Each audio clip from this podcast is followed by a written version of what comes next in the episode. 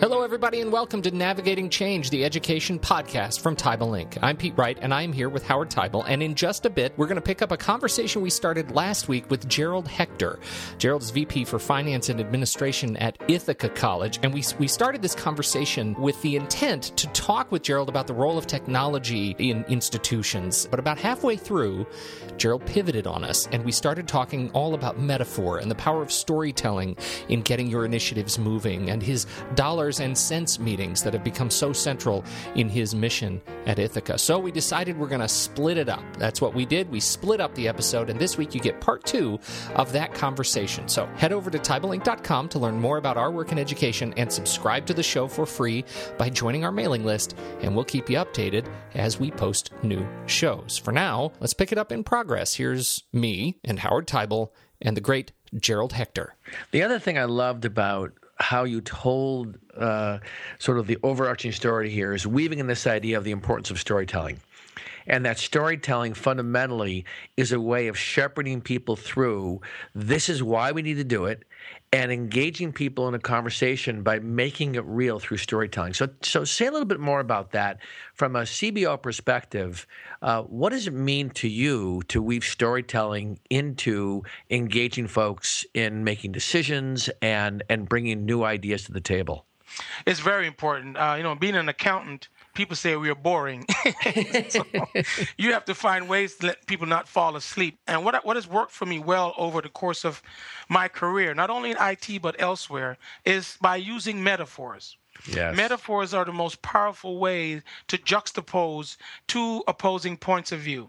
And what I try to do through those metaphors, for example, is to reframe the discussion. So in reframing the discussion, rather than the questions coming at me, and without any filters or without any feasibility studies, without any background data, I will then ask the question, how does this meet the mission?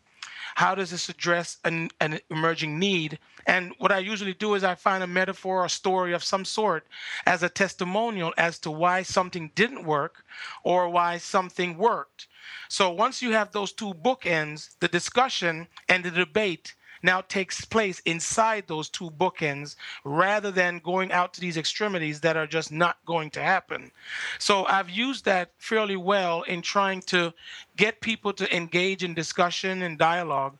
But as you know, sometimes on a college campus, not everyone wants to do that publicly. So you find yourself in smaller group meetings and things like that. But I do any setting that I get to go to in order to get what we call vision carriers, to have those discussions dispassionately, to have them to be the ones to help us carry the message, especially in an environment of change. Because once you're in an environment of change and you're a CBO, oh, here comes the money guy again. He's going to cut this or cut that. Once you can put it in a different framework and attach to it a metaphor of some sort or some sort of story or testimonial, I find that people gravitate towards it more. And they also let their guard down a little bit, right? Absolutely. It's a way for them not to look at you, like you said, as the guy who's going to keep them from doing the things they want to do, but to see that you're actually here to support them because you're leading with a style and a communication method that gets people to see this is a human being. And I think that is everything in this. I had an interesting story I'll just share with the two of you. I came back today from Austin, Texas. I was at a school. I did a series of change workshops, and one of the participants said to me, and this ties right to storytelling, he said, and this is in student affairs, he said, we have an initiative and we brought to the cabinet, and my problem is that they walked away and the cabinet did not buy into it. As a matter of fact, it feels like the cabinet's an impediment, and they were sort of putting the blame on the cabinet. And what I said to him, and I think this is and he got it, and he really appreciated it. I said, you know what? It may be the case that there's you can interpret it that the senior team doesn't get it, but part of this is what you didn't do is you didn't paint a compelling enough case. That's correct. Right? Yep. And think, so for him, his first reaction is, hey, we did our pitch, we did our PowerPoint, we talked about it. They didn't buy it. We walked away thinking, all right, they're not supporting us.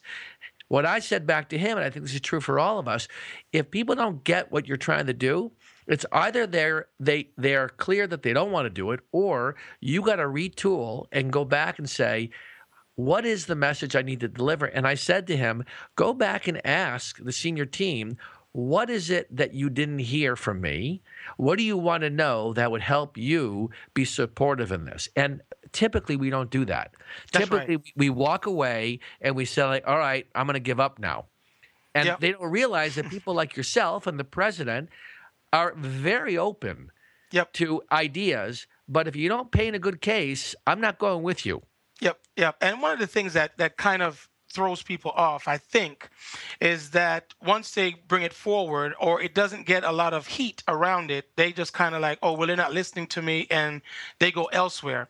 And one of the things that I have been imploring, I guess, members of my division, the entire division, not just one particular department, but it's getting them to say, I need to hear your voices. The majority of my time is spent on strategy, looking forward. So obviously we have AVPs and all these other folks that are working alongside me. But if your ideas are not bubbling up, as how silly as they are, that you might think they are, obviously I had to make changes here where just a simple passing conversation in the hallway where someone said, well, did you know about so-and-so? And I'm like, I had no idea what you're talking about. And as soon as I go and take a look, I'm like, wow, we got to dig deeper into this. So I use stuff like that as a metaphor, as metaphors to say, look, every voice counts. So I think one of the things that I said in the article, and I really do live by it, is that even though people look at a CBO and, yeah, you're a vice president, you're part of the cabinet, the C-suite, and so on and so forth, I still try to tell them that I have to learn every day. And in learning every day, it allows me to remain humble and, what I say, teachable. And I think sometimes just the mere mention that it's a vice president or a chief something, the distance grows.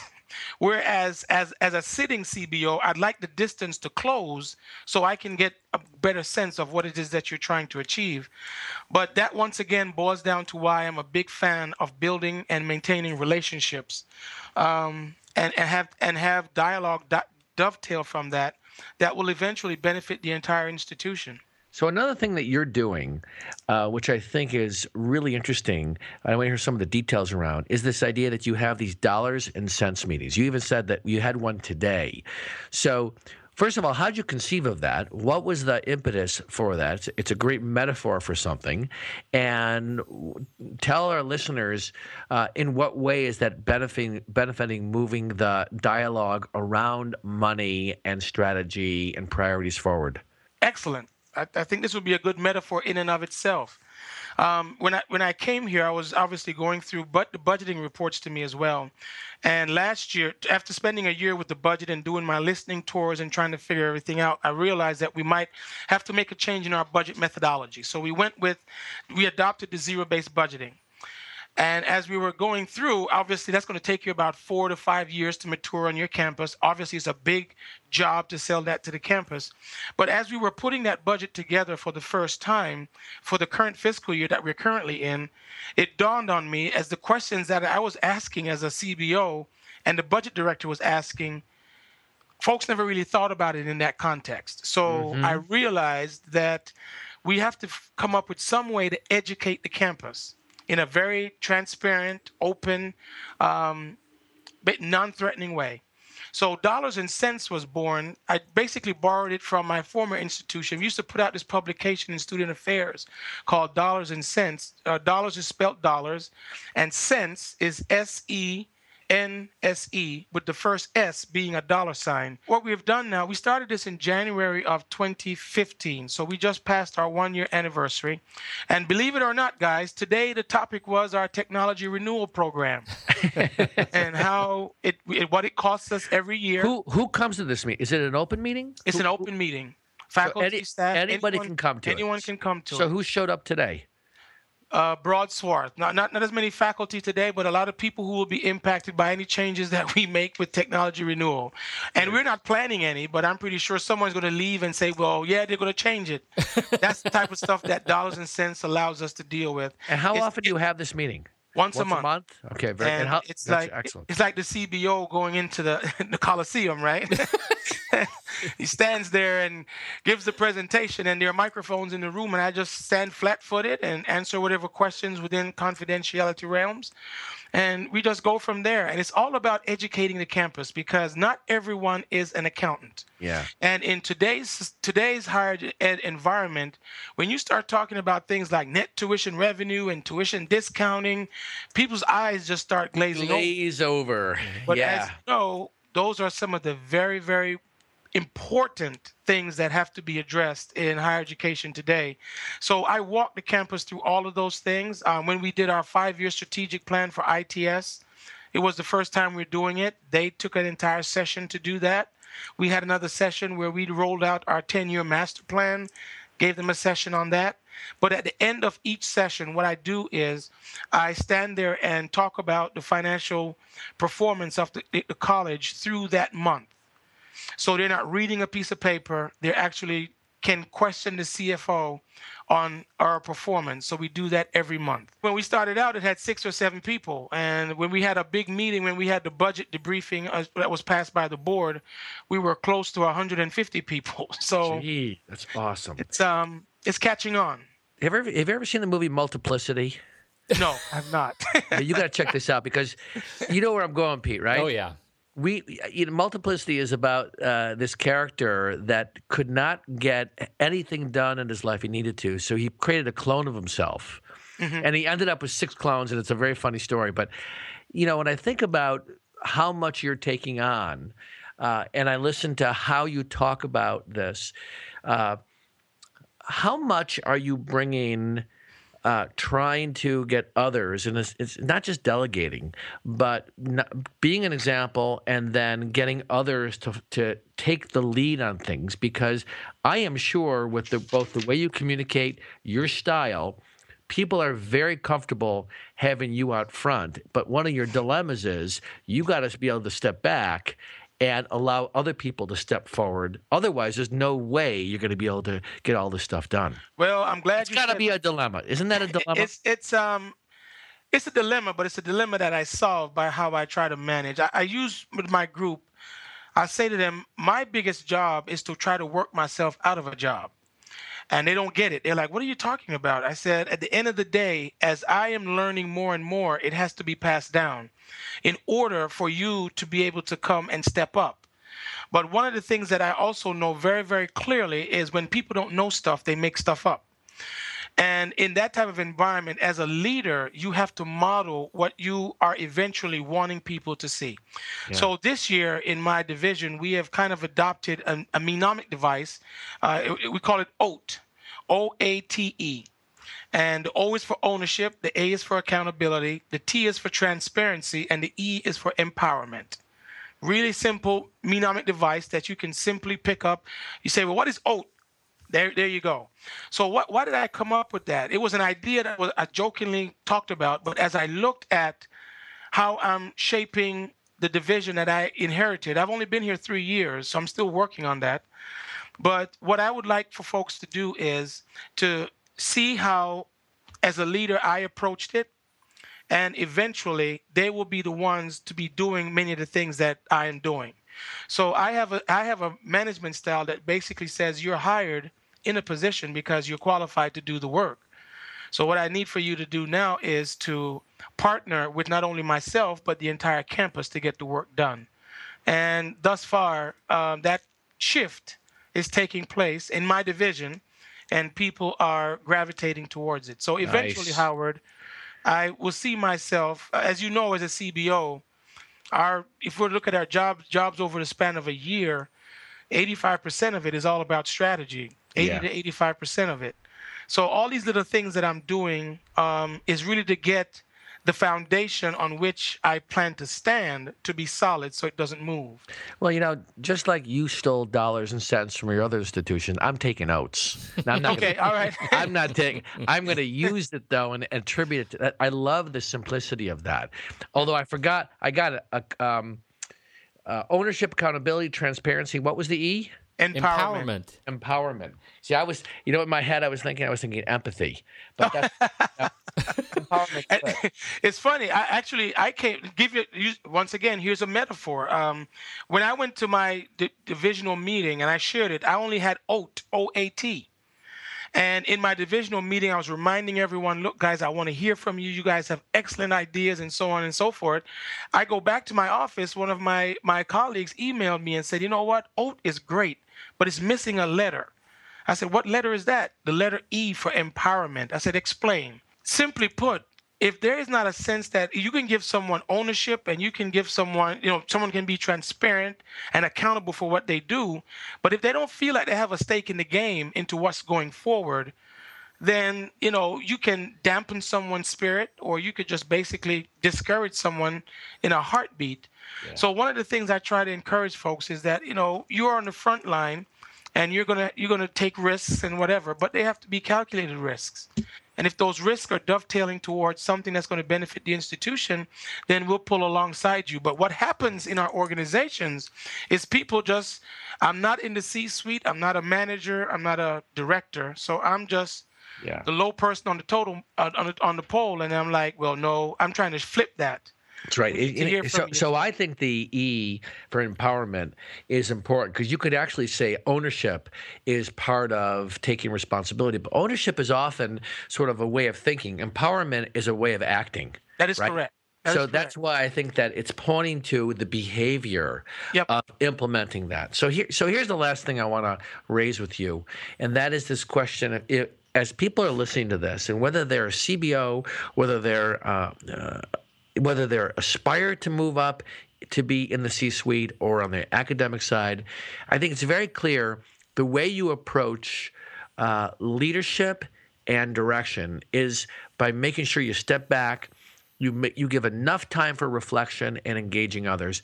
And if someone's listening to this thing going, all right, how do I get started? So if I had to start somewhere, and I'll tell you what I was thinking as I read your article, I was thinking a simple way to start if you wanted to build a CBO-CIO partnership is you have your CBO and CIO read this article and then talk about it, right? Because then you could have your own anecdotes and directions to go. But if you were suggesting a step to take if you want to get better and embrace some of the ideas you've talked about, what would you suggest would be a good first step? If I'm the CBO currently and I want to start, the first thing I'd say is get educated. Get educated on the issues that IT is facing in the current environment. I have no time. How can I get educated? I have no time. Well, I think if you're going to say in this day and age that you have no time for IT, you're going to have some challenges down the road. There you go. There's a choice. There's an old saying that I use with my team here sometimes. I say, what we need to avoid is the unqualified leading the unwilling into the unnecessary for no apparent reason. So if you are a CBO, you should never find yourself in a position where you're a jack of all trades and a master of none. Yeah. In today's environment, being a CBO, whether or not the CIO reports to you or not, information technology is going to be a large part of your spend on a prospective basis. I don't care if it's going to be in online. I don't care if it's going to be in academic computing, or I don't care if it's going to be over here in just standard operation administrative services, because you have systems that we built over years that now vendors are not supporting anymore and just say, hey, I'm going to the cloud. Do you want to go to the cloud? Right? Do you want to get into? I'll send you to the cloud. Yeah. So that's what I mean by get educated. Being educated on these issues are going to be part and parcel of being a CBO, because it's going to drive so much of the dollars you're going to spend. If I'm a CIO and I'm going to start from the nascent stages, it's just if I report to the CBO or not, it's to simply detail a plan that will say, hey, look, this is where the college or the university is right now, and we need to get to this point. And then start the conversation, not gimme, or I want the nice, shiny thing that's out here. Let's talk about where we are and how we can get first on the same page. And I say that loosely because I hear people use that expression quite a bit. Let's get on the same page. But we never took the time to figure out what that page is. Nice. So, well, that's what's so good about this whole thing is that it seems like every step you take, and whether, I mean, if it's from a CIO perspective, sure, follow the money. I mean, you want to get to know the CBO because you want to know where the money is. But from the CBO perspective, what I love so much about it is everything you're doing here mitigates cultural conflict that could come up as a result. I mean, when you and I just, you know, I think about it as a perspective of the faculty and students. You know, having coverage around campus is one thing, but actually being able to get some bandwidth is something completely different. That's cultural conflict, and it keeps me from saying that, oh, the CBO is an idiot. They won't spend. So I love it. I love hearing it. I've heard that quite often. Yeah, yeah. Some more colorful, probably, but in under the breath and stuff. But you know, I think one of the things today for CBOs in general, and I would dare say CIOs, or guess what, guys, see anything. If you have chief in front of your title, what we used to do in the past has morphed at such a rapid pace that we can no longer not be engaged in a plethora of issues. So just because I sit as in the administrative side, one of the things that I'm doing, I had a dean tell me the other day that I'm probably one of the most accessible CBOs they've seen because I've been to classes. I go and I make presentations to classes and I talk with the students and so on. It's a two-way street now. And, you know, you got to be seen as a leader. You might not be the president or the provost or what people will consider the major leaders on a college campus, but you're going to have to lead from where you are. And, you know, I tell some of my folks here as well, I said, look, this is a team effort. And another metaphor that I'll use is if you see a turtle on a post, you best believe he didn't get there by himself. He had some help. That's pretty good. And as you lay that across the entire campus, if everyone can understand that this is a collective move and the role of the chief, anyone, is to try to find a way to excite the campus for them to want to go along for the ride. That's the last thing I'll say, Pete, listening to you just describe how you're out there, is it also occurs to me that you must have support from your president to be this way, because not everybody does. Not everybody, you know, some presidents are saying, I'm not sure I need you out there. I don't know what you're going to be communicating. I don't want us to over-communicate.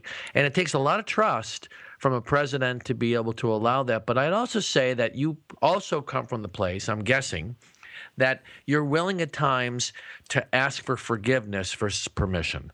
And that's another skill set I think we need to develop as leaders, is not wait to be told it's okay to be out there, that we give ourselves permission. And my guess is that's just who you are. Well, at my core as a people person, yes. But one of the things I will say to you, just like I started out, it's all about relationship. That's right. First of all, we all serve at the pleasure of a president. So that's the number one relationship you're going to nurture to understand focus, direction, vision, and execution. That's right off the bat. That's a given as a vice president in a higher education structure. So what you say, the freedom to do some of the things that I'm doing. Everything that I'm doing, basically a discussion is held with the president first. There you go. Just like how folks will bring so your president has no surprises, right? Mm-hmm. No surprises. Exactly. No surprises. My president and I meet every 2 weeks and as necessary. And what we do is we go through a list. I have a list that's prepared. I send that ahead of time. We go in, we go down the list. He has things he wants me to focus on, directions. And we basically work that way. I mentioned in the article that the CIO and the CBO has to have a symbiotic relationship. I dare say, given the structure in organizations today, you know, the whole issue around the Teal book that I mentioned about the frames in an organization, you have to touch all four of those frames in order to operate effectively inside a higher education institution today. And I dare say any organization. One of the biggest things, Howard and Pete, I think as CBOs that people don't talk about a lot is that we're going to also have to start learning the proclivities of different generations that are coming. And we don't do a good job of that as well. So at the end of the day, once you're having those conversations with your president, very, very open, transparent, making sure your president is understanding, then you'll be good. I happen to work for a president right now who is very, very, very, very intellectual and wants to see the institution operate inside what I call the new normal. So outside this article, I don't know if you're familiar, but I wrote this white paper about 2 summers ago. And I was talking primarily about finances, and nothing happened with the white paper for about a year. And all of a sudden this year it's been picked up again because what was said 2 years ago has not changed. And it's going to take courage, leaders who are willing to step outside themselves and look at themselves in terms of where we are today in higher education. And that is not an easy thing to do. So some of us are fortunate in terms of the presidents that we get an opportunity to work for. And I'm just thankful that I have a president here who sees what needs to be done, has the data, and is allowing me to go and work to get those things addressed. And that is a blessing in many ways. Amen. Can we get an amen? Amen. Thank you, everybody, for joining us. On behalf of Gerald Hector at Ithaca College and Howard Teibel, I'm Pete Wright, and we'll catch you next week right here on Navigating Change, the education podcast from Teibel, Inc.